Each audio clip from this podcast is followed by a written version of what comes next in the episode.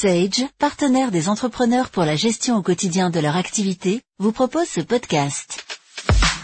Un document question slash réponse sur la réforme du licenciement issu des ordonnances Macron de 2017.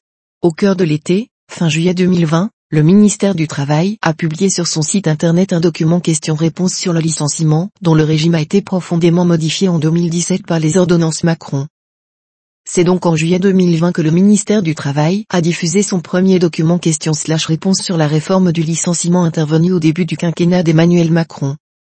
Ce document de 42 questions-réponses, d'un volume de 36 pages, revient sur plusieurs pans de la réforme liée aux ordonnances Macron, et plus spécifiquement à celle sur la prévisibilité et la sécurisation des relations de travail. Divisé en plusieurs parties, le document aborde les sujets suivants. Les modèles de lettres de licenciement et leur utilisation, trois questions slash réponses. La procédure de précision par l'employeur du motif de licenciement à l'initiative de ce dernier ou sur demande du salarié, 8 questions slash réponses. Les indemnités de licenciement, 6 questions slash réponses les sanctions en cas de licenciement abusif, avec notamment le barème, 12 questions slash réponses, les délais de prescription, 1 question slash réponse, le licenciement économique, avec 11 questions slash réponses sur les sujets de périmètre, appréciation de la cause économique, application des critères d'ordre des licenciements, etc. Le reclassement interne, le délai de consultation en cas de licenciement de moins de 10 salariés sur 30 jours, la reprise de sites menacés de fermeture, 1 question slash réponse.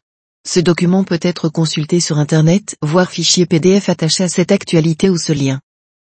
En matière de licenciement économique, on notera que le document n'apporte pas de précision sur le motif, et notamment sur la règle issue des ordonnances selon laquelle une baisse significative des commandes ou du chiffre d'affaires est constituée dès lors que la durée de cette baisse est, en comparaison avec la même période de l'année précédente, constatée sur un certain nombre de trimestres, 1 à 4 selon l'effectif de l'entreprise.